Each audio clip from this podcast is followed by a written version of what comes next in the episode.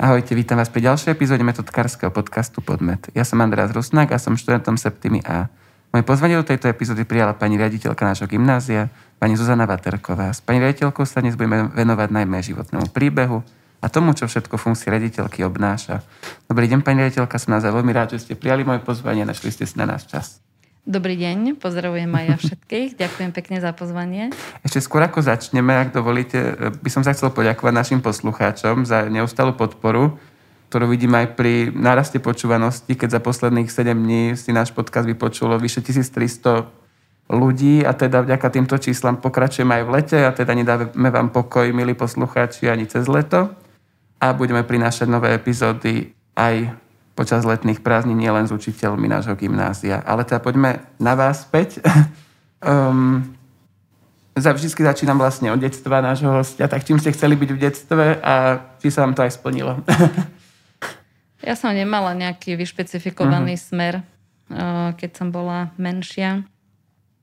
Povedala by som, že to bolo také vyústenie osudové alebo osudné, neviem.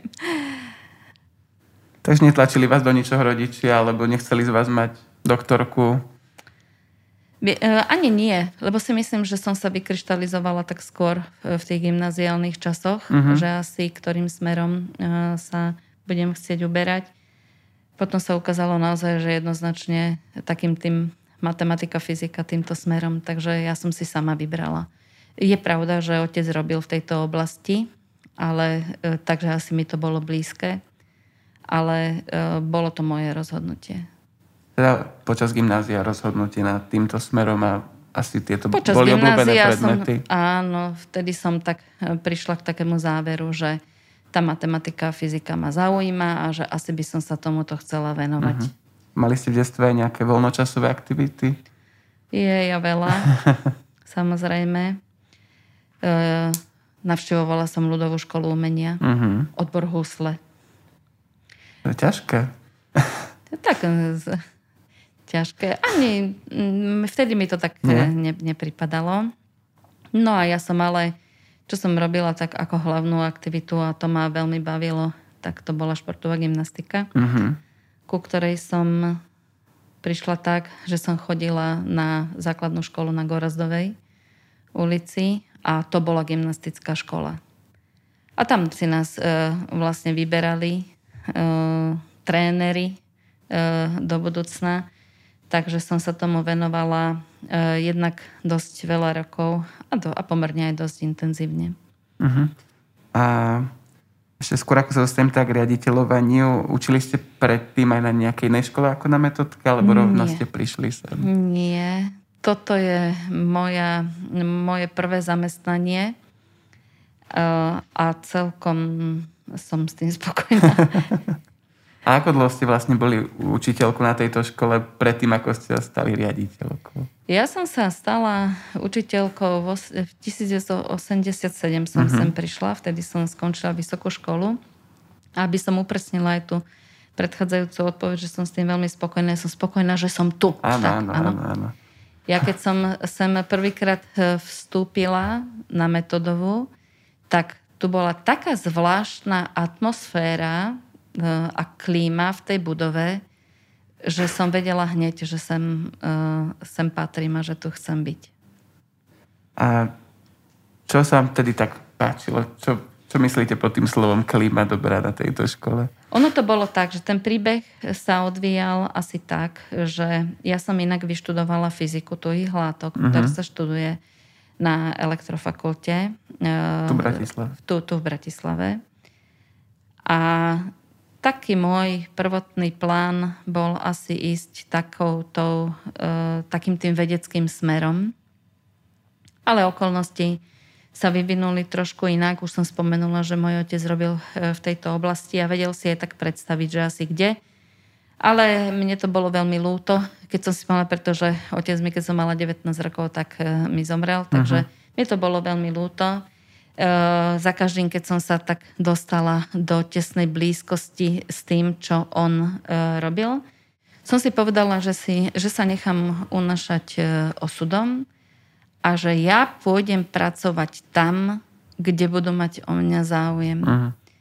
A tak sa stalo, bolo to úplne presne pred vstupom na Metodovu, pri vchode vlastne do budovy na Metodovej, kde som sa stretla s pani riaditeľkou vtedy, Dáškou Polívkovou, a ona sa ma pýtala, že či by som nechcela sa mi zúčiť. Čo bolo pre mňa veľké prekvapenie, lebo s touto alternatívou som vôbec nepočítala. Ale musím povedať, že sa mi tá myšlienka veľmi zapáčila a tak som sa dostala vlastne sem. Ale najskôr som učila, boli na gymnáziu také bloky. Uh-huh. Elektronika, elektrotechnika. Ja som učila tú elektroniku. Elektrotechniku učil iný, tiež veľmi zaujímavý kolega. A bolo nám tu spolu, aj si myslím, že veľmi dobré, aj to bolo fajn. Potom boli nejaké materské a potom som sa už vrátila v rámci predmetu fyzika na vyučovanie. Som pokračovala vo vyučovaní predmetu fyzika. A ako ste sa vlastne stali s pani učiteľky riaditeľkou? Aký to malo nejaký takú postupnosť? Príbeh. Tak najskôr som bola zástupkyňou riaditeľky, pani Repášovej. K nej sa ešte dostaneme, áno? To mi dalo veľmi veľa. A potom tak nejako taktiež vlastne tou celkovou situáciou. Úprimne povedané, vtedy som aj ja asi už cítila, že je taký čas na zmenu. Možno, že to majú aj iní ľudia, neviem, že prídu do istej fázy, kedy si povedia, že či náhodou nie je teraz ten vhodný čas niečo v živote zmeniť. Ale dovtedy som normálne bežne učila a potom som si tak povedala, keby nebola bývala, prišla tá ponuka aj na zo zástupcovské miesto. Možno, že kto vie, ako by sa odvíjal ďalej môj osud a ďalej už vlastne toto bol taký ďalší. Taká, by som povedala, že taká medzizastavka medzi tým, že už potom som sa stala riaditeľkou. Zmenili ste sa počas toho obdobia riaditeľovania? Vnímate možno nejako, že ste menej prísna, viac prísna ako na začiatku, alebo že ste si už tak navykli na celý ten proces? Že už vás veľa vecí neprekvapí? Ako prísna, ako riaditeľka? Toto by asi vedeli možno skôr iní posúdiť. Neviem, či to viem ja tak posúdiť. Možno, že tým, že rôčky nám neubúdajú, ale pribúdajú. A už väčšina kolegov je už vo veku mojich detí. Takže možno aj ten materinský taký pud by možno smeroval niekde. Ale neviem. Tak bola by som rada, keby to bolo tak, že sa dá udržať nejaký taký zlatý stred medzi tým. Ale naozaj by som to nechala na ohodnotenie niekomu inému. Spomenuli ste teda tú fyziku a vlastne momentálne ešte učíte, aj keď už veľmi málo. Chýbajú vám možno tieto hodiny? Že chceli by ste ich viac, alebo keďže nie je na to čas, ani sa nad tým nezamýšľate? Ale zamýšľam. Zamýšľam sa. Chýba mi kontakt so žiakmi. Nepopieram. Ja by som nemusela, podľa legislatívy, vôbec ani tie 2 hodiny vyučovať, ktoré mám na bilingválnej sekcii z pohľadu veľkosti školy. To sa odvíja od počtu tried, ktoré na škole sú, a nemusela by som vôbec učiť. Jednak nie je v tomto smere nejaký pretlak, komu by to bolo dať učiť, lebo nájsť fyzikára, matematikára a informatika vlastne v Bratislave je takmer nemožné. Tak jednak z tohto pohľadu. Druhá vec je, že chcem si zachovať trošku profesne túto záležitosť. Mňa vždy fyzika lákala, je to príjemné, dokonca je to príjemné osvieženie, keď prídem do triedy a zistím, že mám manažovať len 30 ľudí. Takže je to veľmi také celkom príjemné. No a druhá vec je, že naozaj mám kontakt s tými žiakmi, že môžem si povedať, že naozaj na tej bilingválnej sekcii poznám, vlastne každý jeden žiak prešiel, povedzme, mojimi rukami. Samozrejme, že teraz cez koronu je to trošku náročnejšie, aj ten kontakt je obmedzený, a keď som si vlastne už myslela, že no dobre, tak prídeme do školy a že si trošku zafixujem aj tie tváre, tak viete, s rúškami to asi nie je celkom dobre. Takže možno, že budem mať taký trošku výpadok v tom jednom ročníku, ale boli to veľmi príjemné decká. Musím povedať, že aj tie hodiny boli veľmi, veľmi príjemné, takže teším sa aj na ďalších. Naťukli ste mi ešte také dve otázky, ale teda najprv sa spýtam na tých učiteľov. Chýbajú momentálne v škole nejaké a je teda nedostatok stále učiteľov? Ja musím povedať, že metodka má šťastie na toto. Naozaj sa nám zatiaľ podarilo pokryť naše potreby. Samozrejme, že sem tam sa stane, veď úplne prirodzene odchádzajú kolegovci do dôchodku a stane sa, že potrebujeme niekoho nového a aj teraz minimálne 3 kolegovcov budeme mať nových medzi sebou, teda od ďalšieho roka a teraz ich vlastne príjmame, teraz je proces príjmania. Takže áno, ku tej výmene dochádza, ale nemôžem povedať, že by sme strádali, že by sa nám niekedy stalo, že sme rok začínali s tým, že nám niekto chýba. A teda tá druhá téma je korona, teda táto situácia. Čo vás možno naučila a ako sa to dalo stihnúť v tom marci, keď to celé vypuklo, zo dňa na deň prejsť na online výučbu a čo to pre vás obnášalo vlastne? No, toto je trošku taká moja charakteristika, že jednak sa nechávam unášať a jednak ja to veľakrát tak beriem, že to je také šťastie, že keď niekto niečo veľmi nesilí, tak práve to dobre vyjde. A ja som sa zaujímala o Office 365 úplne z iných dôvodov. Pretože som mala tak na mysli rozbehnúť také zdieľanie dokumentov. Viedlo ma k tomu ten veľký počet kolegovcov, ktorých vlastne je v našom kolektíve. Tento rok nás bolo 87, je to strašne veľa. A ja mám aj tým pádom vlastne veľké množstvo vedúcich predmetov. To sa síce odvíja od počtu predmetov, ale mala som možnosť podeliť tie predmety, že nie jednému učiteľovi dať povedzme 2-3 predmety podľa oblasti, alebo tak, ale každý si zodpovedá, jeden vlastne učiteľ si zodpovedá za ten svoj predmet. No a tuto narážame trošku na to, že keď sa rôzne správy píšu alebo je potrebné vyplňať nejaké dokumenty, tak som potrebovala nejaký taký prostriedok na zdieľanie. A toto sa mi ukázalo, tento Office 365, ako veľmi dobrá vec. A neviem si predstaviť inak, ako by som to bola bývala zaviedla medzi učiteľov, keby nebola bývala, vlastne prišla tá korona, ktorú som v tej sekunde vlastne vedela využiť, tento Office 365 a vlastne začať vyučovať prostredníctvom Teamsov. Ešte k tomu nedostatku učiteľov som jednu otázku zabudol. Teda netýka sa len učiteľov, ale viem, že aj v jedálni bol nedostatok dlhodobo. To sa tiež podarilo vyriešiť, alebo tam stále teda?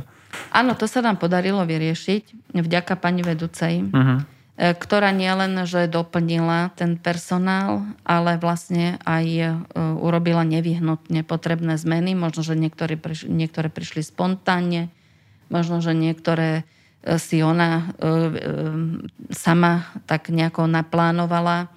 Možno sama videla, kde vlastne ten problém samotný a neviem, ako to vy teraz hodnotíte.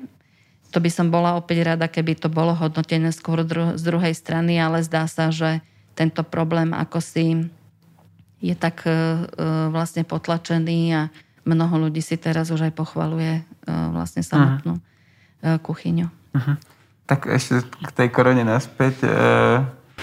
Ste možno aj do budúcna pripravení teda na tú 3. vlnu, alebo čo ešte ste museli doladiť možno aj na tú 2. a ešte čo vám do tej 3. chýbalo?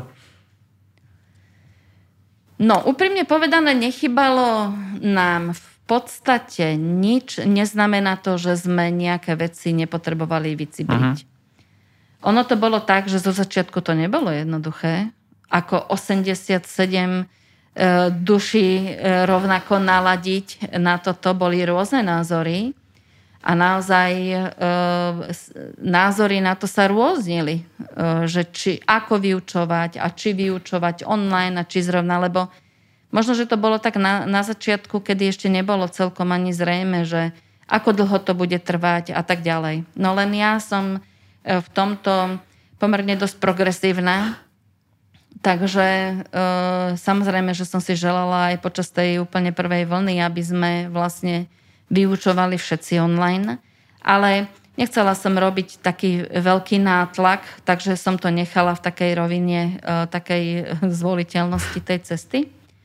Ale potom postupne vlastne na to ľudia nabiehali a ako bolo práve takéto obdobie, takto pred rokom, to znamená, že začiatok prázdnin, tak som poskytla učiteľom školenia a bola by som im poskytla toľko školení, koľko potrebovali. Ak niekto potreboval to ešte zopakovať v auguste, opätovne som poskytla túto možnosť. Pretože ja neviem, tak nejako spontánne som cítila, že určite musíme byť na to pripravení. To sa bez prípravy jednoducho. To si ani neviem predstaviť, že by som nebola bývala na toto pripravená. Je pravda, že rozvrh online, rozvrh samotný sa robí podľa učebného plánu. To znamená, že aká je týždenná dotácia hodín pre jednotlivé predmety. A to sa robí na základe istých pravidiel, ktoré som si vlastne v tej situácii pred rokom urobila tak nejak sama. Prispôsobila. To áno, že som si to tak prispôsobila, aby som dokázala udržať jednak počet hodín pre učiteľa, počet hodín pre žiaka. Proste to má isté svoje zákonitosti, ako sa to robí.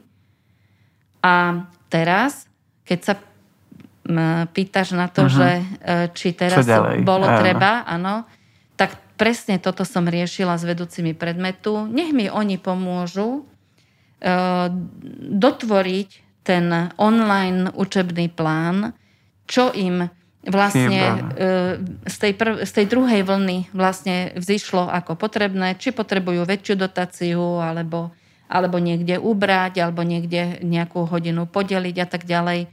Takže toto som vlastne s nimi, to je teraz práve v procese a to teraz práve kreujeme, ten online učebný plán a 100% bude pripravený aj rozvrh online. A čo sa týka maturitnej skúšky, či už teda tento alebo aj ten predchádzajúci rok, boli ste za to, že to takto skončilo nakoniec? Nevideli ste inú možnosť asi, či? No, presne. Počas tej prvej vlny si myslím, a ja som sa vyjadrila vlastne aj do médií týmto smerom, kde som vlastne bola práve s pánom ministrom, on bol na diaľku, kde som aj povedala, že vlastne v tej danej situácii som to považovala za celkom správne riešenie. Ale to sa musíme vrátiť rok dozadu a musíme si byť vedomi toho, že nikto nevedel, ako sa to bude vyvíjať. Nikto nevedel, akú smrtnosť reálne nadobudne vlastne táto choroba. Takže samozrejme, že mali učitelia obavy, určite tam boli obavy rodičov, žiakov. Takže to som považovala za celkom tak prirodzene, že to vyplynulo. Áno, táto záležitosť. Či to bolo potrebné vlastne aj tento rok, to je otázka. Lebo ja si myslím, takto, vedie ma k tomuto, čo poviem. Podľa mňa také presvedčenie, že u nás bolo vyučovanie, dištančné vyučovanie úplne v poriadku. Takto, snažili sme sa. Ťažko povedať, či plnohodnotné. Bolo plnohodnotné dištančné, áno. Lebo dištančné nie je prezenčné a prezenčné nie je dištančné. Dokonca by som povedala, že v tom dištančnom vzdelávaní isté veci majú aj výhodu, ale samozrejme, že ten osobný kontakt tam chýba. Ale či to bolo potrebné už tento rok, neviem. Možno iba z takého pohľadu, že keďže vediem v malom, dá sa povedať, v malom nejaký úsek, tak dokážem pochopiť zase aj rozhodnutie ministra, ktorý vlastne vedie celé Slovensko, alebo teda školstvo na celom Slovensku, že urobil takéto rozhodnutie. Snáď áno, ale či sa to nedalo zvládnuť alebo nejako diferencovať, to už nechávam samozrejme na posúdenie aj iných. Ja si myslím, že možno sa to aj dalo zvládnuť. Tá maturitná skúška ako si patrí ku tej strednej škole. Takže aj do budúcna nie ste za nejaké spriemerovanie známok? Ja by som si tak myslela, že asi nie. Má to svoje čaro. Dokonca si myslím, že všetci na to spomíname nejakým spôsobom a že to patrí k tomu ukončeniu štúdia na strednej škole. Prácu riaditeľky sa spája aj množstvo byrokracie, množstvo tlačív. Koľko času vám zaberie takáto práca? No 90%. 90%. A musím povedať, že keď sa rozprávam s mojimi bývalými pani riaditeľkami, s ktorými mám veľmi dobrý vzťah dodnes, či už to bola teda moja prijímajúca pani riaditeľka Polívková, alebo potom pani riaditeľka Repášová, tak keď sa veľakrát rozprávame o tom, aké povinnosti im vyplývali v tomto smere a aké nám v dnešnej dobe, tak pre nich sú to neslychané veci, samozrejme. Ale to priniesla aj doba počítačová. Pretože je veľmi jednoduché zaslať mailom na vyplnenie nejakú excelovskú tabuľku a už včera bolo neskoro. Takže tých dotazníkov, štatistík je strašne veľké množstvo, ale to nie je. To je taká riaditeľská robota, ktorá sa týka chodu školy. Ale samotného výchovného vzdelávacieho procesu sa týkajú samozrejme aj ďalšie písomnosti a to je či už uvoľňovanie do zahraničia alebo ďalšie samozrejme záležitosti iného ďalšieho rázu. Výlety. Aj výlety, ale tie sú snáď len raz do roka, takže to nie je zase až také. Samozrejme, že tam pribudlo v oblasti bezpečnosti, tam pribudlo viacero vecí. No a tej nikdy nie je dosť. Naozaj tam sa treba istiť. Takže, nie je to len tak, že pustíte na výlet hocikoho, kto príde. Ja ich rada pustím, lebo tam sa asi formuje, je to dôležité pre žiakov, ale musia byť samozrejme tieto náležitosti, na ktoré sa aj pýtaš, musia byť samozrejme splnené, pretože ono je to tak, kým sa nič nestane, tak sa to všetko zdá zbytočné. Až na to, že niekedy to môže byť veľmi potrebné. Papírovačky sa spájú určite aj s príjmačkami. Okolo nich určite tiež veľa roboty, určite musíte oveľa skôr sa na nich pripravovať, teda s nejakým predstihom. Koľko času a práce im venujete a teda ako dlho sa pred príjmačkami im už venujete? No, už som sa venovala teraz vlastne prijímaciemu konaniu pre budúci rok, pretože začína to požiadaním o počet tried a počet žiakov, určením, áno. Ale to je zatiaľ len taká administratívna záležitosť, ale ktorú treba taktiež prerokovať v rade školy a tak ďalej. Takže a netreba na to zabudnúť, samozrejme, že sa to robí rok dopredu. No a potom prichádza deň otvorených dverí, ktorý taktiež súvisí s týmto, ktorý ja považujem za veľmi dôležitý, lebo od toho závisí kvalita príjmaných žiakov, samozrejme, že akú skupinu vlastne oslovíme. No a keď chceme osloviť dobrých žiakov, tak musí byť aj dobre pripravený deň otvorených dverí. Takže to je jeden taký medzník a ďalej potom samozrejme musia byť schválené kritériá, to už je taký január, február. No a uvidíme, ako bude stanovený zase termín na prijímacie konanie. Tento rok bol posunutý vlastne pre všetky druhy štúdia na maj. Takže potom... Robilo to nejaký problém potom, keď to bolo v máji? Alebo...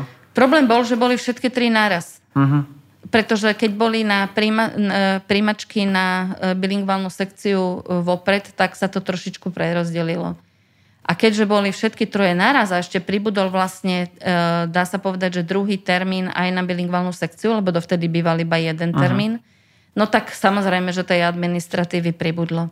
Ale mám 3 šikovné zástupkyne, takže toto zvládame samozrejme, ale nebudem nejaký veľký hrdina v tom, že jednoducho, že by sme to zvládali ľavou zadnou, proste si naozaj na tom dobre popracujeme. A kto vlastne vytvára tie testy na pohovory? To sú tiež nejak prerozdelené v komisiách predmetových, alebo... Kedy si to vytvárali kolegyne, ale vlastne aj nastal taký čas, že množstvo učiteľov aj doučuje vlastne pred prijímacími skúškami a aj by som povedala, že spolu s tým, že Existuje v tejto oblasti vlastne firma, ktorá to pripravuje, ktorá ponúka tieto služby. A je to fajn, lebo nám to ponúkajú vlastne aj s takým balíčkom ostatných činností, ako je rozmnožovanie a tak ďalej. S takými, ktoré nemusíme. My to dostaneme ako hotové, takže už som vlastne odpovedala na tú otázku, že objednávam ich. Ale následná oprava, to je asi pomocou učiteľov, alebo to tiež nejaký stroj? Nie, to oni aj opravujú. Áno, to sa skenuje. Uh-huh. Je to preto na predpísaných odpoveďových hárkoch a každý ten hárok sa naskenuje a vlastne dokáže vyhodnocovať tie odpovede. Pokiaľ sú A, B, C, D, pokiaľ sú otvorené úlohy, tak samozrejme tieto, a to je na 8-ročné štúdium, tak tieto opravujú naši učitelia. Ale je to iba časť z toho zadania. Spomenite si na nejaký rekordný rok, kedy sa hlásilo najviac detí? No nie je problém si spomenúť, lebo to bolo tento rok. Lebo keď spočítam všetky vlastne prihlášky, ktoré prišli, tak to, že sme mali 950 prihlášok na štúdium, tak to je nevydané naozaj. Ale som za to veľmi vďačná. Koľko vlastne máme žiakov? Vždy sa snažím, aby bolo ich okolo 1000. Uh-huh. Samozrejme, že je dobre mať naplnené triedy, pretože samotný normatív, to je trošku taká odborná vec, je stanovovaný na počet žiakov 30 v triede. Takže optimálne sa financuje škola pri počte žiakov okolo 1000, takže tak sa snažím. Uh-huh. Pomenuli ste pani zástupkyne, to je čisto vaša voľba, koho si vyberiete, alebo opäť sú tu nejaké voľby medzi učiteľmi, alebo keďže sú vaše zástupkyne, tak si ich vyberáte vy? Vyberá si ich riaditeľ a myslím si, že to je tak správne, že ten manšaft by si mal vlastne riaditeľ vyberať a samozrejme, že človek sa snaží si vybrať také, aby to teda šlapalo, aby to všetko išlo tak, ako má. A ja som veľmi spokojná, musím povedať, musím ich veľmi pochváliť, moje pani zástupkyne.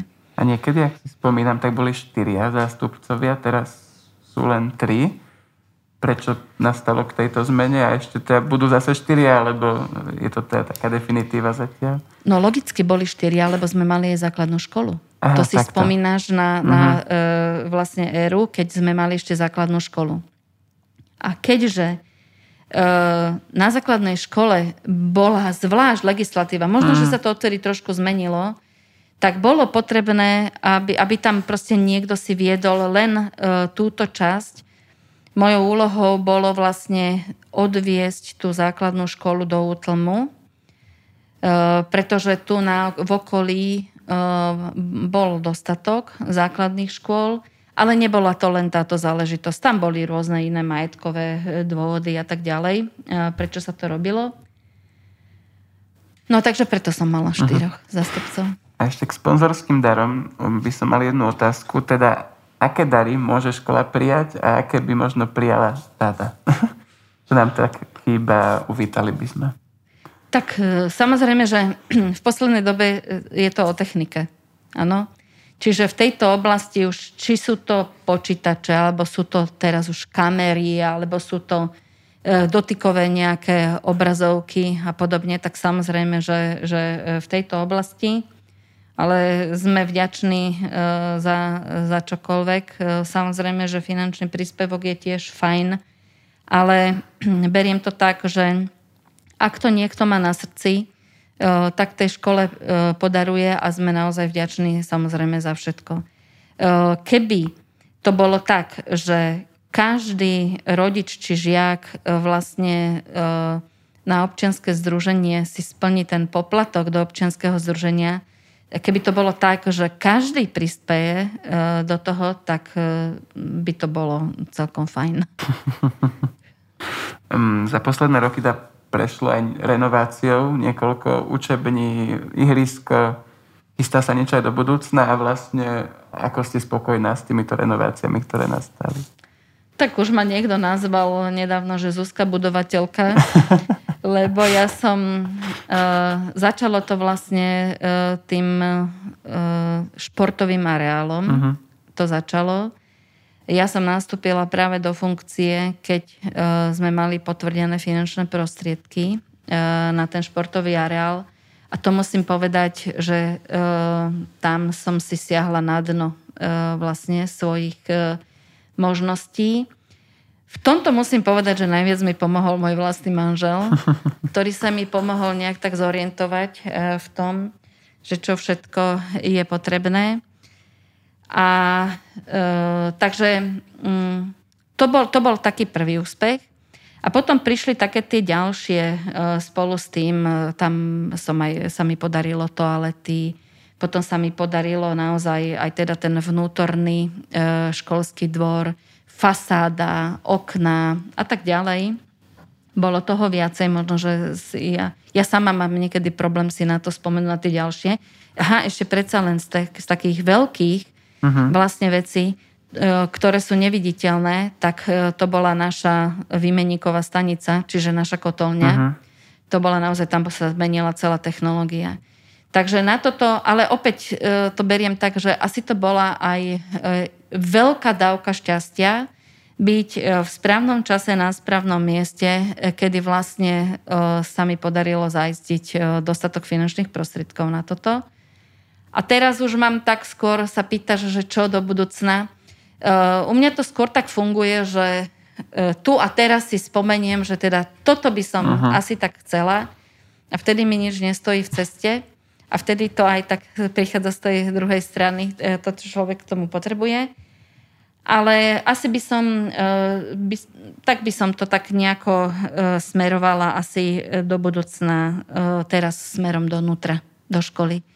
Naozaj teda, a to súvisí aj s tou technikou, súvisí to s dobou, že vlastne teraz určite pripraviť sa na to, aby sme boli akcieschopní a možno, že vedeli vysielať, možno, že vyučovanie smerom von, ale aj vlastne závisí od toho, kde je práve učiteľ. Ak je v karanténe kvôli tomu, že nejakí žiaci, trieda zostala v karanténe, ale on je schopný vyučovať, tak zase zvonku smerom dovnútra, lebo žiaci, ostatní jeho žiaci sedia v škole a tak ďalej. Čiže toto sú veci, ktoré v hlave mám, no a uvidíme a pomaličky po krokoch, že či sa bude dať z toho ukrajovať z tých plánov, ktoré...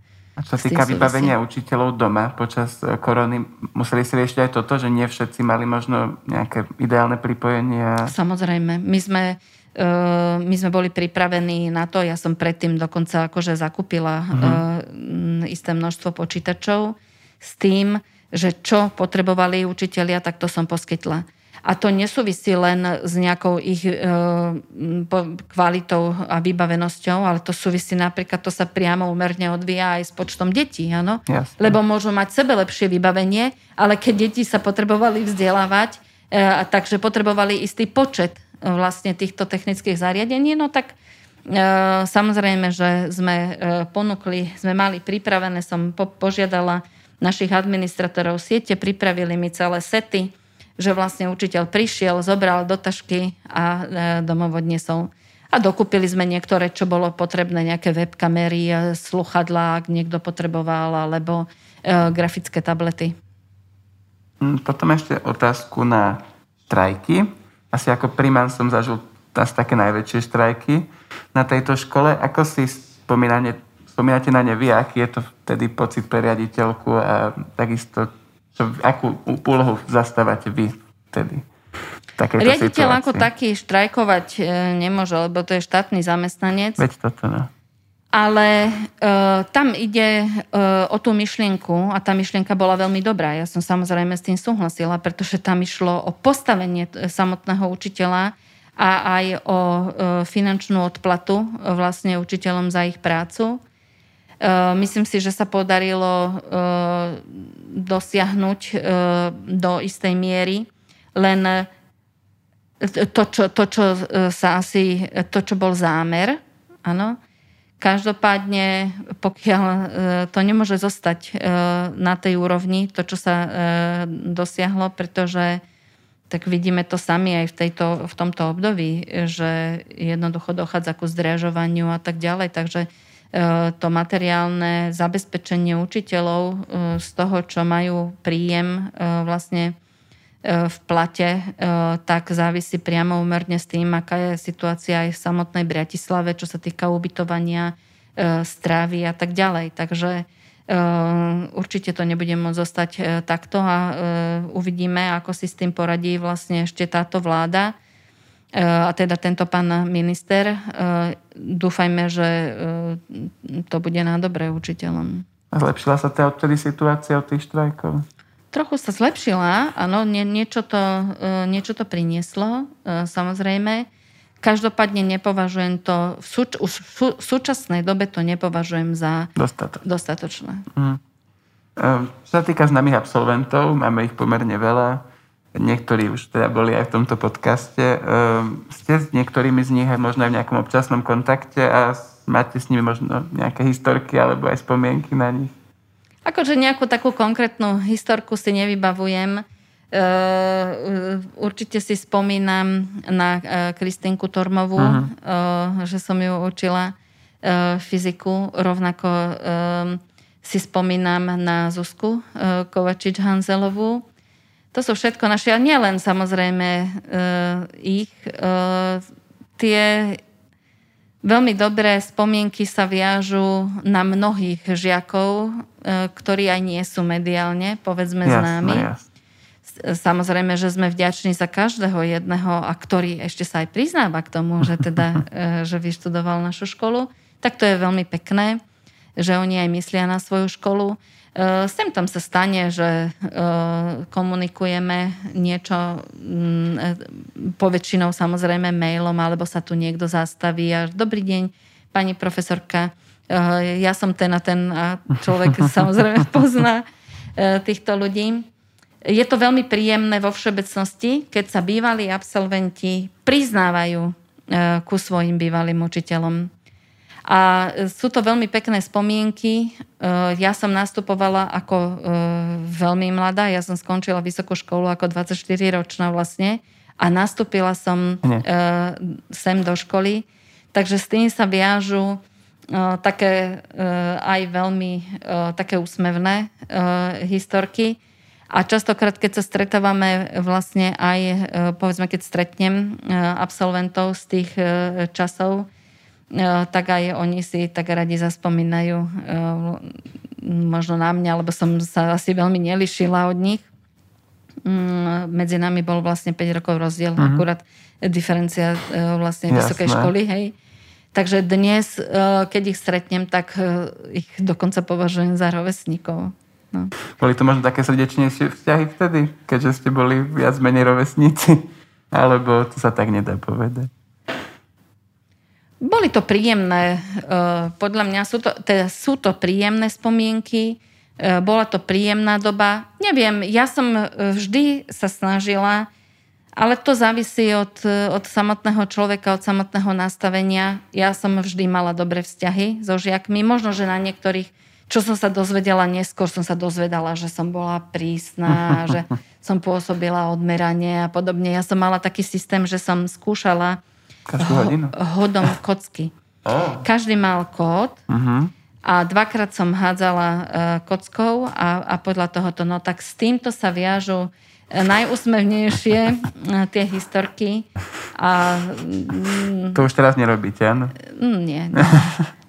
A teraz sa už aj menej ústne skúša, teraz už viac menej, však to asi vy viete sami, že to vlastne ide do tej polohy toho písomného skúšania. Poďme na bilingvál, lebo teda ako prvá škola... Ale k tomu ešte musím dodať. Ale je našou povinnosťou aj dať možnosť ústnemu prejavu, to musím povedať, pretože to hovorí usmernenie vlastne na hodnotenie a klasifikáciu v strednej škole, takže samozrejme tú príležitosť dávame každý z nás.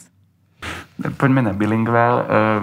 Vlastne ako prvá škola sme otvorili túto francúzsko-slovenskú bilingválnu sekciu. Tento rok sme vlastne oslavili len 60. výročie školy, ale aj 30. výročie tejto sekcie. Ako si spomínate na začiatky bilingválnej sekcie a čo sa všetko zmenilo vtedy? No, ja si začínam, teda takto, ja si spomínam na začiatok bilingválnej sekcie, takže ja som bola na materskej vtedy, Takže ja som nebola priamo pri zrode bilingválnej sekcie, ale už som bola tu na škole. Ja už som mala odučené 2 roky, no ale potom prišiel, mne sa dcerka narodila v auguste 89 a viete, že potom vlastne došla revolúcia v 89, ale to ja som bola na materskej a potom sa mi ešte druhé dieťa narodilo, takže ja som bola v tej dobe doma. A už keď som nastúpila po materskej dovolenke, tak už bola založená bilingválna sekcia. Uh-huh. A vlastne ako francúzska, teda sekcia, čiže slovensko-francúzska bilingválna sekcia, sme boli vlastne založení, áno, a aj v Bratislave sme zostali ako jediní, ako si spomenul, ale takáto sekcia je aj v Banskej Bystrici, v Trenčine a v Košiciach, ktoré neskôr za nami potom boli založené, povznikali. Takže my pôsobíme aj vôbec v rámci Slovenska ako taká jednotná vlastne sekcia, by sa dalo povedať, veľmi veľa s nimi aj komunikujeme. Aj sme boli možno inšpiráciou pre nich, chodili aj sem sa možno nejako... Toto už ja celkom neviem, jasné, lebo som nebola pri tom zrode z dôvodov, ktoré som spomenula, ale veľmi veľa spolu komunikujeme, pretože máme veľmi veľa spoločných vlastne tých styčných plôch, ktoré musíme riešiť. Musím povedať, že vlastne francúzsky partner, to znamená ako jednak veľvyslanectvo a spolupracujeme aj s inštitútom francúzským, tak vlastne v rámci nich sa... To sú stretnutia a jednania na dennej báze, dá sa povedať. Je to samozrejme hlavne práca pre pani zástupkyňu pre bilingválnu sekciu, ktorá vlastne toto má celé na starosti. Mne ešte pri tých absolventoch napadlo teraz, že vlastne niektoré kolegyne ste možno učili, nie? Momentálne, ktoré už teda sú teraz ako učiteľky, či nebola ani jedna taká? Ja mala som jednu kolegyňu, ktorá odtiaľto odišla, potom, ktorú som učila, bola to vynikajúca žiačka. Tu som naozaj učila, ale možno, že sme tak nejako popri sebe vlastne prešli. Nie je tu aktuálne... ešte jednu som si spomenula, že bola, ale aj tá odišla. Boli to veľmi dobre, šikovné. To boli jednak aj akože žiačky, aj ako kolegyne. No ale tak akože samozrejme život ich zavial niekam inam. A neviem ešte čo k tomu. Potom teda tu musíme spomenúť aj také významné veci ohľadne nášho gymnázia. Teda sme boli v rôznych rebríčkoch veľmi vysoko, možno aj najvyššie zo všetkých gymnázií. Čím sa ale metodka môže píšiť podľa vás a čo vy na ne máte osobne najradšej? Ja, čo by som tak dala do popredia ako charakteristiku metodovej a čo by som aj bola veľmi rada, keby zostalo takou charakteristikou, ale to žiaci a posluchači potvrdia, že či to tak je. Ja by som bola veľmi rada, keby tu zostal ten ľudský rozmer. Uh-huh. To, že žiak môže prísť kedykoľvek, samozrejme slušne, áno, a niečo, to už samozrejme, že sa pýtať, ale povedzme zdôveriť sa, s niečím sa obrátiť. A veľmi sa mi aj páči, lebo keď sledujem svojich vlastných kolegov, tak vidím, ako prebieha tá komunikácia medzi nimi a medzi žiakmi a je to založené na vzájomnej takej dôvere, srdečnosti a to sa mi veľmi páči. Spomenuli ste aj tú dôveru a mám tu ešte jednu takú zaujímavosť ohľadne našej školy a teda, že sme ako prvá mali školského psychológa. Som sa dočítal včera. Je u našich študentov možno aj záujem o štúdium psychológie a teda viem, že aj seminár máme psychologický, alebo čím sa možno, akým smerom najčastejšie uberajú metodkári? A toto ma zaujalo, že vraví, že si sa dočítal, to by ma zaujímalo, že kde si sa dočítal? V 73. prvý školský psychológ, gymnázium metodové. Áno, tak to je výborné. V 73. som tu ešte nebola ja, čiže moja zásluha to nie je. Ale čo je moja zásluha, je fakt, že odkedy som riaditeľkou školy, odvtedy pociťujem takú potrebu stabilizovať toto pracovné miesto. Pretože 1000 žiakov, 1000 problémov, áno, a myslím si, že sa tu, nechcem to tak povedať, že uživí vlastne psychológ, ale ja si myslím, že je dobré ho mať jednak na riešenie nejakých takých situácií. A skutočne, ako dnešná doba prináša aj žiakom, alebo žiaci žijú úplne inú dobu. Vlastne vidím to, vnímam to a myslím si, že mnohým je nápomocná. Či už je to pani psychologička teraz, alebo predtým bol aj pán psychológ. A to bývajú, bola by som rada, keby to boli ako jedni z najobľúbenejších ľudí, lebo oni naozaj tú dôveru, ako si spomenul, vlastne musia mať, keď, aby sa žiaci pred nimi otvorili a prišli vlastne porozprávať. Ak im má byť nápomocná, tak by to bolo fajn. Ťažkosti s psychickým zdravím sa do veľkej miery spájajú aj teraz s obdobím covidu. Možno zamerali ste sa aj týmto smerom nejako, alebo rozprávali ste sa aj o tomto s pani psychologičkou? Áno. A častokrát som ju aj oslovovala k tomu, aby bola podnetná, aby ponúkla žiakom pomoc a nielen žiakom, ale aj rodičom, lebo však to spolu veľmi úzko súvisí a aj sa na ňu obracali aj žiaci, aj rodičia. Uh-huh. A teda na ten smer, kam sa najčastejšie oberajú metodkári, je to tá medicína, ako sa často hovorí, alebo nie je to úplne tak? No, akože to, že veľmi veľa žiakov odchádza z našej školy na medicínu, to je fakt. Uh-huh. Ale to je taká záležitosť doby. Uh-huh. Jednu dobu bolo strašne veľa žiakov, ktorí smerovali na právo. Uh-huh. Čo je fajn, lebo aj moji vlastní žiaci, keď prišli, veľmi sa mi to páčilo a dodnes im veľmi pekne ďakujem. Keď som sa stala riaditeľkou, tak došli moji žiaci, dvaja veľmi významní právnici a prišli a povedali: pani profesorka, keby ste kedykoľvek potrebovali pomoc v tejto oblasti, sme tu, aby sme vám prišli povedať, že sa môžete na nás obrátiť. Bol to veľmi príjemný pocit. Neviem, či jeden z nich to už dávno neulutoval, ale nesnažím sa ich nejako zaťažovať. To akurát, čo život priniesie, že niekedy sa treba poradiť v tejto oblasti.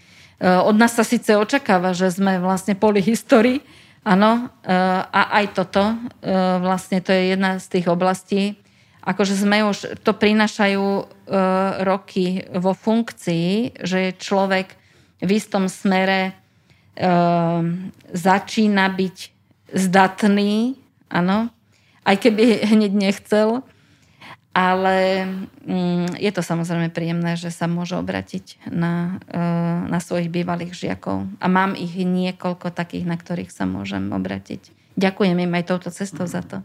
Vy ste teda, neviem, či môžem povedať, aj opäť získali dôveru aj na ďalšie obdobia. Teda, ak som dobre sa si prečítal, včera budete najdlhšie teda slúžiacou už.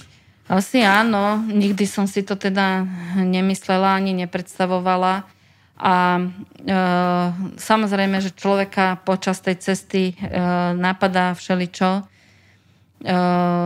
Nie je to, že by som nerozmýšľala aj o iných veciach, ale takto sa vyvinula momentálne situácia a asi nie je ani veľký pretlak záujmu o tieto posty. Ja som minule čítala taký článok, kde sa... Aj ja presne. Áno, vlastne tam sa, ak si dobre spomínam, tak tam sa hovorilo, že je veľké, že množstvo práce. Áno. Že to je jeden dôvod. Treba mať veľké manažerské skúsenosti, nielen pedagogické, a nie preto veľmi málo ľudí to chce robiť, lebo tam musí... Áno. Teda... A ešte bol druhý dôvod, uvádzali, že prečo nie je záujem, a to bolo, že dlhé školenie. No tak to určite nie. To s tým by som nemohla súhlasiť. Hoci sama som proti 320-hodinovému školeniu, vlastne čo sa týka budúceho vedúceho zamestnanca, lebo to sa týka aj zástupcov, nielen pozície riaditeľa. Ja sama som bola proti tomu, pretože som pripomienkovala túto časť zákona o pedagogických zamestnancoch. Aj som vyčíslila im, koľko to znamená, že vlastne reálne, keď chce dosiahnuť toto vzdelanie samotný zástupca toho riaditeľa, tak 320 hodín, mám taký dojem, ako dobre počítam, že mi to vtedy vyšlo, že čistého času 2 mesiace mu chýba v zamestnaní, ano, počas toho obdobia. No to je u nás nepredstaviteľné, veď ten zástupca má tak strašne veľa práce, 320 hodín je naozaj strašne moc. Mm. Takže to nie, že by som ja bola proti tomu názoru, že to nie je veľa, ale toto asi nie je to odradzujúce. Skôr ak teda, ono je to tak, že dobre sa ide do niečoho, ak niekto nevie, do čoho ide. Áno, možno, že to je aj šťastie inak, pretože inak by možno, že naozaj tí ľudia nešli do takej funkcie, ale dnes sa to naozaj, by som povedala, že skomplikovalo. Je toho strašne veľa a naozaj ja som aj taktiež pri jednom z tých pripomienkovaní zákonov naznačila aj teraz odpovedným na ministerstve školstva, pri takej rozprave, keď sme boli, tak som im aj hovorila, že kto kedy robil naposledy snímku dňa jedného riaditeľa školy. Aha. Že vlastne jeden telefon, druhý telefon, jedny dvere, druhé dvere, každej strany niečo a prepínať z jedného problému do druhého neustále. Kto sedí niekedy pri mne, tak toto niekedy, spomínam si na to, že niekto hovorí, ako to dokážeš prepínať medzi tými jednotlivými problémami. Neviem to povedať, že ako. A ani neviem, či sa mi to celkom akože na 100% darí. Samozrejme, že každý z nás je len človek, takže tak ako to život prináša, tak to riešim. Takže obnášajú vaša funkcia takéto veci ako nejaké stretnutia na ministerstve, možno stretnutia aj s ďalšími riaditeľmi? Máte nejaké takéto pekné povinnosti, milé? Áno, stretnutia na ministerstve, ktoré vyplývajú, ale ani nie tak z toho, že som riaditeľkou školy. Z toho, že som riaditeľkou školy, vyplýva to, že som členkou Asociácie riaditeľov štátnych gymnázií. Ale ja nie som len členom, ale ja som aj členom prezidia vlastne tejto Asociácie riaditeľov štátnych gymnázií Slovenskej republiky. A z toho mi vlastne vyplýva aj ďalšia práca. Neberiem to, ako že by som mala málo práce a že potrebujem ešte ďalšiu, ale možno, že skúsenosti alebo také ďalšie vlastne okolnosti, ktoré ma k tomuto vlastne priviedli. Takže veľmi veľa vlastne aj také vecí v legislatíve nám prichádzajú na stôl na pripomienkovanie a tak ďalej. A aby toho nebolo málo, nie som len členom tejto asociácie, ale som aj členom iného združenia asociácií. Vlastne a teda takýchto podobných združení. Takže tie na rozdiel od Asociácie riaditeľov štátnych gymnázií združujú všetky asociácie a združenia vlastne aj stredných škôl a tak ďalej. Takže tým, že roky pracujem v tejto oblasti, tak ma to vlastne zavialo do týchto či už asociácií alebo združení. Takže z tohoto skôr mi vyplýva vlastne takéto stretávanie sa na ministerstve školstva napríklad.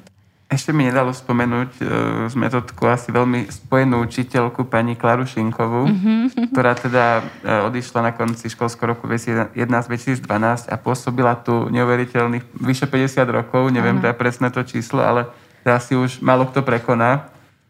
Ako si na ňu spomínať a museli ste si možno aj dlhšie zvykať, že ju zrazu na tej chodbe nestretnete? Tak samozrejme, ona bola jednoducho, to je legenda tejto školy. Veľmi veľa žiakov, aj bývalých žiakov sa na ňu pýta. Bola to osôbka, ktorá vždy mala úsmev na tvári a vždy vedela pohotovo reagovať. My sme ju volali kronika tejto školy, pretože ona si snáď pamätala všetko. Ona si pamätala, kto sedel v ktorej lavici, čo robil jeho strýko, čo robili rodičia, ako skončil, akú známku mu dala a podobne. Takže samozrejme, že veľmi rada si na ňu spomínam, ale my sa aj stretávame, lebo ja, pokiaľ nebolo obdobie korona krízy, tak každý rok som rada organizovala posedenie s dôchodcami, pretože to považujem za takú vec, že to neznamená, že keď učiteľ odtiaľto odíde, že sa má na neho zabudnúť. On tu nechal časť svojho života, energie, všetkého. Takže ja ich veľmi rada pozývam vždy ku dňu učiteľov. Kedy si to bývalo akože na Nový rok. A potom neskôr sme to, keďže to už bývali starší ľudia, tak sme to vlastne preložili na deň ku dňu učiteľov, kedy už nie je Poladovica a tak ďalej. Takže takéto stretnutia ja, pokiaľ bude možné, do budúcna budem organizovať.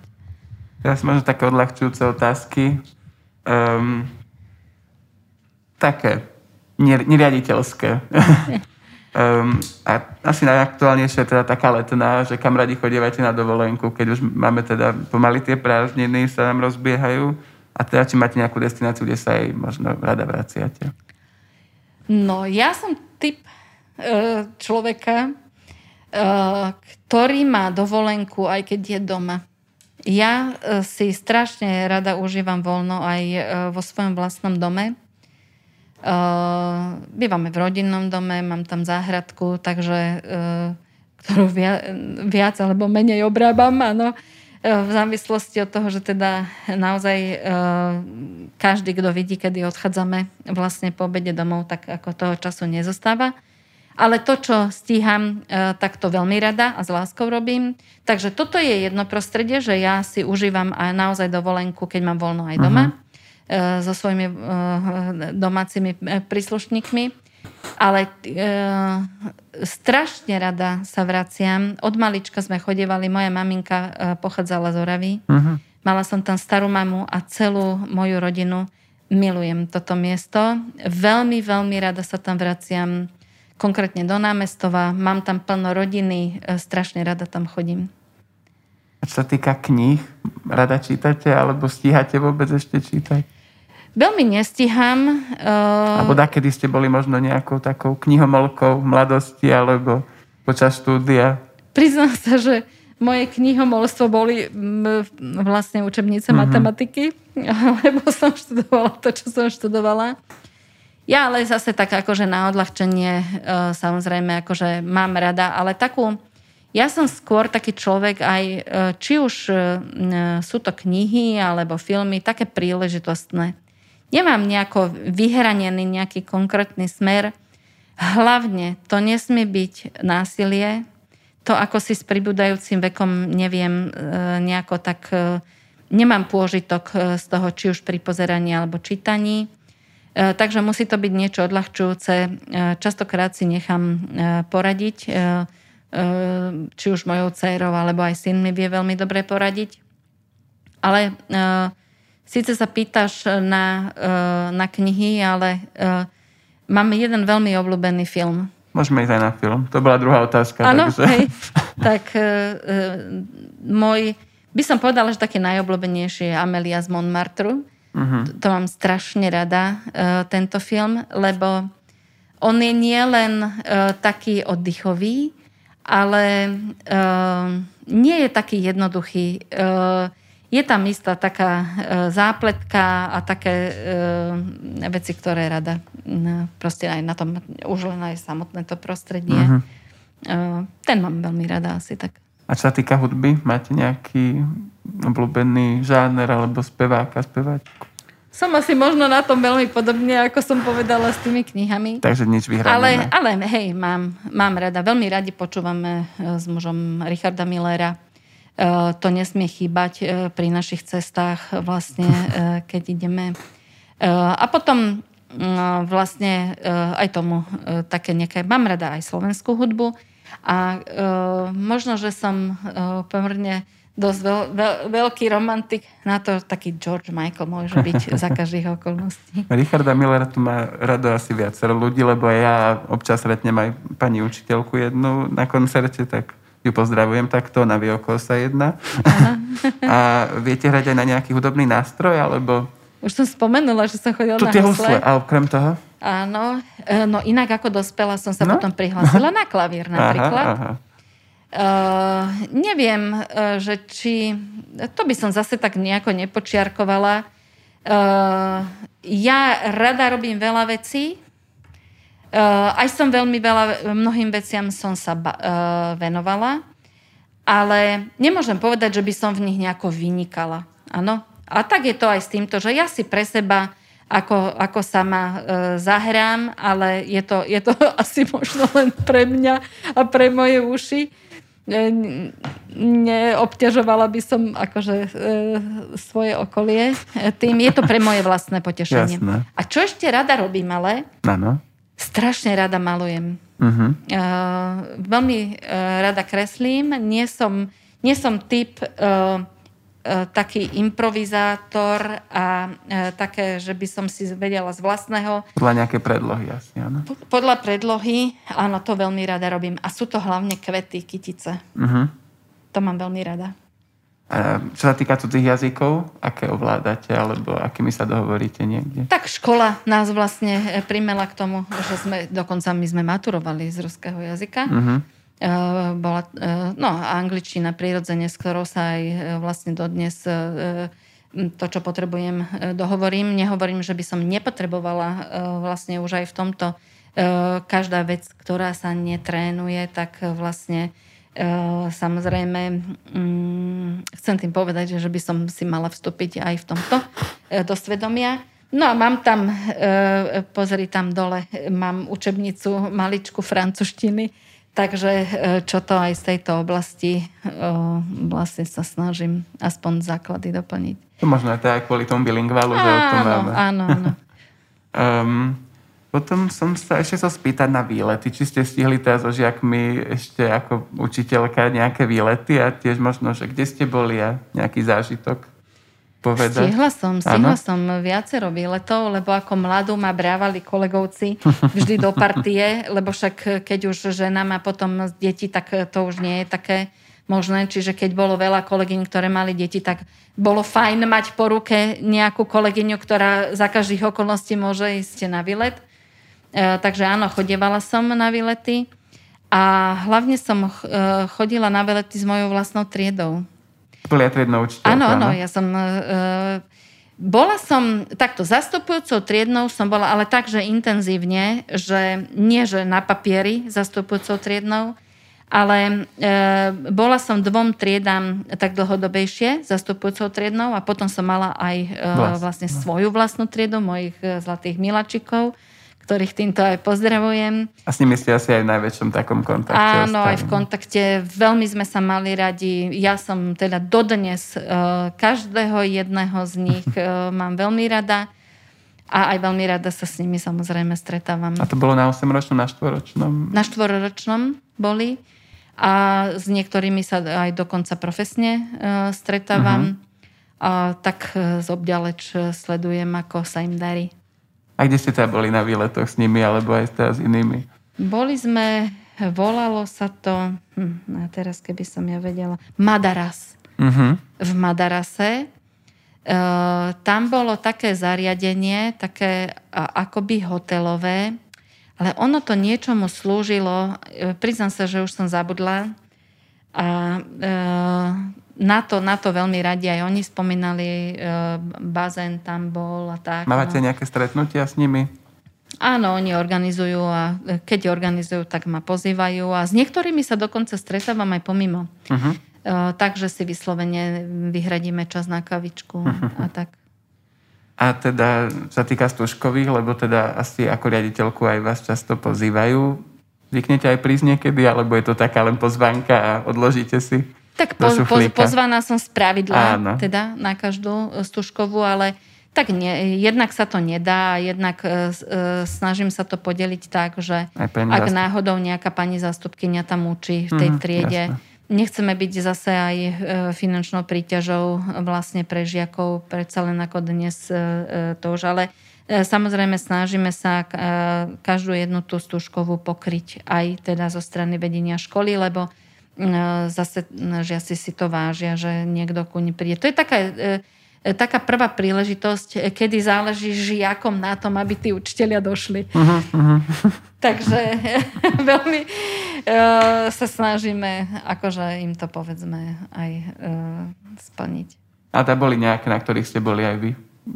Či? Áno, samozrejme. Joj, tých stužkových. Keby som vám ukázala tých šerp, koľko mám, vlastne veľmi veľa. A kedysi, ešte keď som bola aj, povedzme, že som viacej učila, tak som častokrát bývala krstná mama na týchto stužkových, takže naozaj už neviem sa s nimi ani rozlúčiť. Mám ich plno a veľakrát som rozmýšľala, že či ich držať, či nie. Môj manžel má na to trošku iný názor, že tam zavadzajú a podobne, ale neviem sa s nimi rozlučiť. Každá jedna je pre mňa osobitná. Spomenuli ste aj vaše deti. Chodili aj oni na metodku? Alebo... Chodil syn sem do školy. Cerka chodila, my sme bývali predtým v Dubravke, takže veľmi blízko bola vlastne Bilíková. A ja som inak absolvent gymnázia na Bilíkovej ulici. To som aj nechcel spomenúť túto konkurenčné. Áno. Ale určite na nich aj... Spomínate v dobrom, asi aj ste aj v kontakte, nestále. Áno, tak samozrejme a rada sledujem akože povedzme aj ten vývoj, že ako tam, kto tam je práve pánom riaditeľom. Vždy s každým jedným som sa poznala. Bolo zaujímavé veľmi, že ja som sa stala kolegyňou môjho vlastného jednak vyučujúceho chémii, ktoré potom vlastne, ktorý tam bol riaditeľom v tej dobe. A aj to tak bolo, že keď ma ustanovili do funkcie, tak dokonca v rámci okresného úradu, pretože aj gymnázium Bilíkova patrí pod toho istého zriaďovateľa ako naša škola, tak aj ma tak predstavili, že toto je pani riaditeľka, ktorá je absolventkou ako jednej z našich škôl. To bolo veľmi milé, to som rada s ním aj spolupracovala. Odvtedy je tam už ďalší panelist, s každým jedným som vychádzala veľmi dobre. No a tak teda moja dcerka vlastne tam chodila. Na Bilíkovu nemala nejakú potrebu meniť nejakú školu, ani ja som nemala potrebu, ale už v dobe, keď išiel syn na školu Marek, tak vlastne ten chodil, ten je absolventom gymnázia na Metodovej. A nevyhýbali ste sa na chodbách, áno? Že... No on áno. Áno, tak bolo to on tak. On áno a veľmi dodržiaval to, že... on nikdy nepovedal niečo z pozadia. To si on pestoval, držal ako v hlave, že teda on svojej mamine nepovie nič také, čo by mohli iní študenti, že vlastne on povedal svojej mame. Ale ono to bolo tak, že vlastne on chodil na 8-ročné gymnázium, keď ešte nebolo vlastne súčasťou našej školy. Bolo tam vtedy taká dohoda, že vlastne prechádzali tí študenti neskôr, ale tam bola iná pani riaditeľka, ktorá bola riaditeľkou toho 8-ročného gymnázia, takže ani on, ani ja sme nevedeli, že raz budeme spoločne na jednej škole. On ako žiak a ja ako riaditeľka. Máte teda medzi pani učiteľkami aj nejaké také súputničky, ktoré sú tu možno už rovnako dlho ako vy, alebo teda už sa poznáte x rokov a možno sa stretávate aj pomimo školy, že máte také kamarátske vzťahy? Áno, máme, lebo ja som bola v kabinete fyziky. To máme veľmi, veľmi úzke vzťahy. Naposledy včera som telefonovala s pani profesorkou Karvašovou, aj s pani profesorkou Kočišovou, ktoré vlastne boli, spoločne sme boli v kabinete. Áno, to môžem povedať, že keď istí ľudia odišli, ja som... musím spomenúť aj tú éru, keď som bola zástupkynia, tak ja som bola vlastne s pánom profesorom Rehačkom. Zástupcovňa bola tam, kde je teraz pani ekonomka. Takže my sme tam vlastne spolupôsobili. To bol ďalší taký človek, kľúčový, ktorý bol. No a jedna súputnička mi odišla vlastne práve teraz z tých dôb ešte. Pani profesorka Šidlová, ktorá tu pôsobila 45 rokov. Takže jedna z takých tých mnohých, ktorá naozaj teda dlhodobo tu pôsobila. Blížme sa už k záveru. Ešte takú prihrajeme takú polievočku asi vlastnú, ale teda ako vnímate našu iniciatívu Lepšia metodka a mať nejaké obľúbené podujatie, ktoré organizujeme? Ja musím povedať, že ja som nadšená, ale to úprimne hovorím. Pretože jednak, keď počúvam tie podcasty, tak mne sa veľmi páčia. Všetko sa mi na tom páči. Neviem, či môžem povedať, že aj spôsob, akým je vedený rozhovor napríklad, veľmi uvoľnený, naozaj. Ale to bez toho, aby som nejako chcela vlastne nejakým spôsobom si ja prihrievať polievočku. Však už sme ten rozhovor urobili, už zbytočne teraz to ideme meniť. Ale ja si vážim, a ja som to povedala aj vlastne pri nahrávaní toho predchádzajúceho podcastu, že ja si vážim aj to technické zázemie, ktoré je vlastne k tomu je potrebné. Bez toho to jednoducho nejde, pretože ja najlepšie viem, že to je tímová práca. Sám človek neprerazí s týmto, takže a mne sa to veľmi páči a takú srdcovku vlastne mám, veľmi sa mi páči napríklad ten ples pod hviezdami. To je taká veľmi pekná akcia, zrejme pre vás.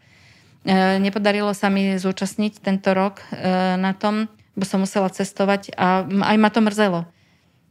Takže to sa mi naozaj páči. Na najbližšie sa tam teda... Ale musím povedať, páči sa mi aj to, že v úvode roka sa snažíte, áno, na tých team buildingoch, to je veľmi pekné. Keby ste si uchovali a aj by ste to odovzdali svojim následovníkom, tak to je naozaj veľmi milé a pekné uviesť tých študentov. A máte možno aj nejaký nápad, čo by sme ešte mohli vylepšiť, čo možno vidíte na iných školách, alebo čo by ste tak tam ešte popriali do budúcna, že čo vám ešte chýba? Tak akože nemám momentálnu inšpiráciu, ale keď mi napadne, hneď vám poviem. Dobre, zastavíme sa. To nemám s týmto problém. Ale čo by som vám chcela popriať, no tak samozrejme, aby ste si aj vy vybudovali na svojich následníkov.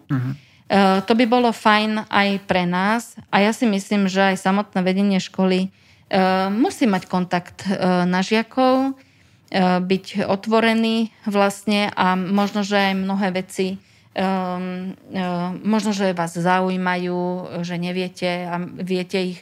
Je iné to vedieť z prvej ruky, ako sa domnievať a dokonca zle domnievať. Áno. Takže si myslím, že toto je fajn a to hlavne, aby ste si naozaj svojich následníkov vždy tak nejako vytipovali. Lebo ťažko sa profesorskému zboru ako takému, áno, vytipovávajú a dávajú dohromady takéto typy ľudí, ktorí majú záujem pracovať v tejto oblasti a niečo pre školu robiť.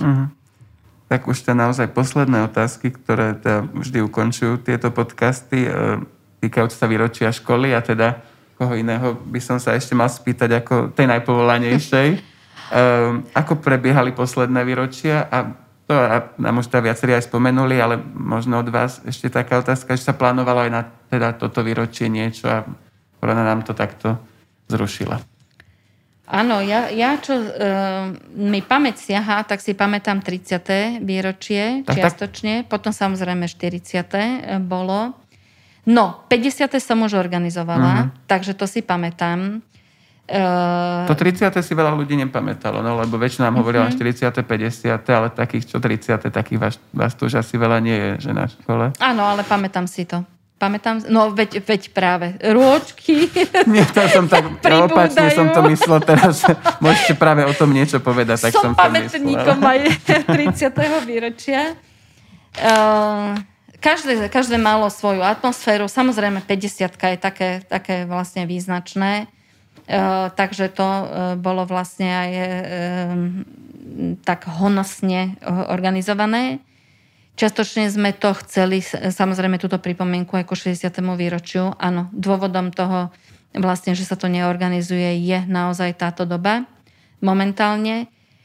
Tak sme si preto vlastne aspoň, alebo keď prišla ku mne taká ponuka, že asi ako, tak sme si našli takú možnosť, že v rámci publikácií Čarovná Bratislava, sú to publikácie, ktoré vlastne sa robia ohľadom jednotlivých miest alebo aj lokalít, nielen samotných miest, ale Či už je to Považieň,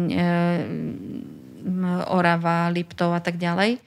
Tak v rámci tejto publikácie bola taká možnosť to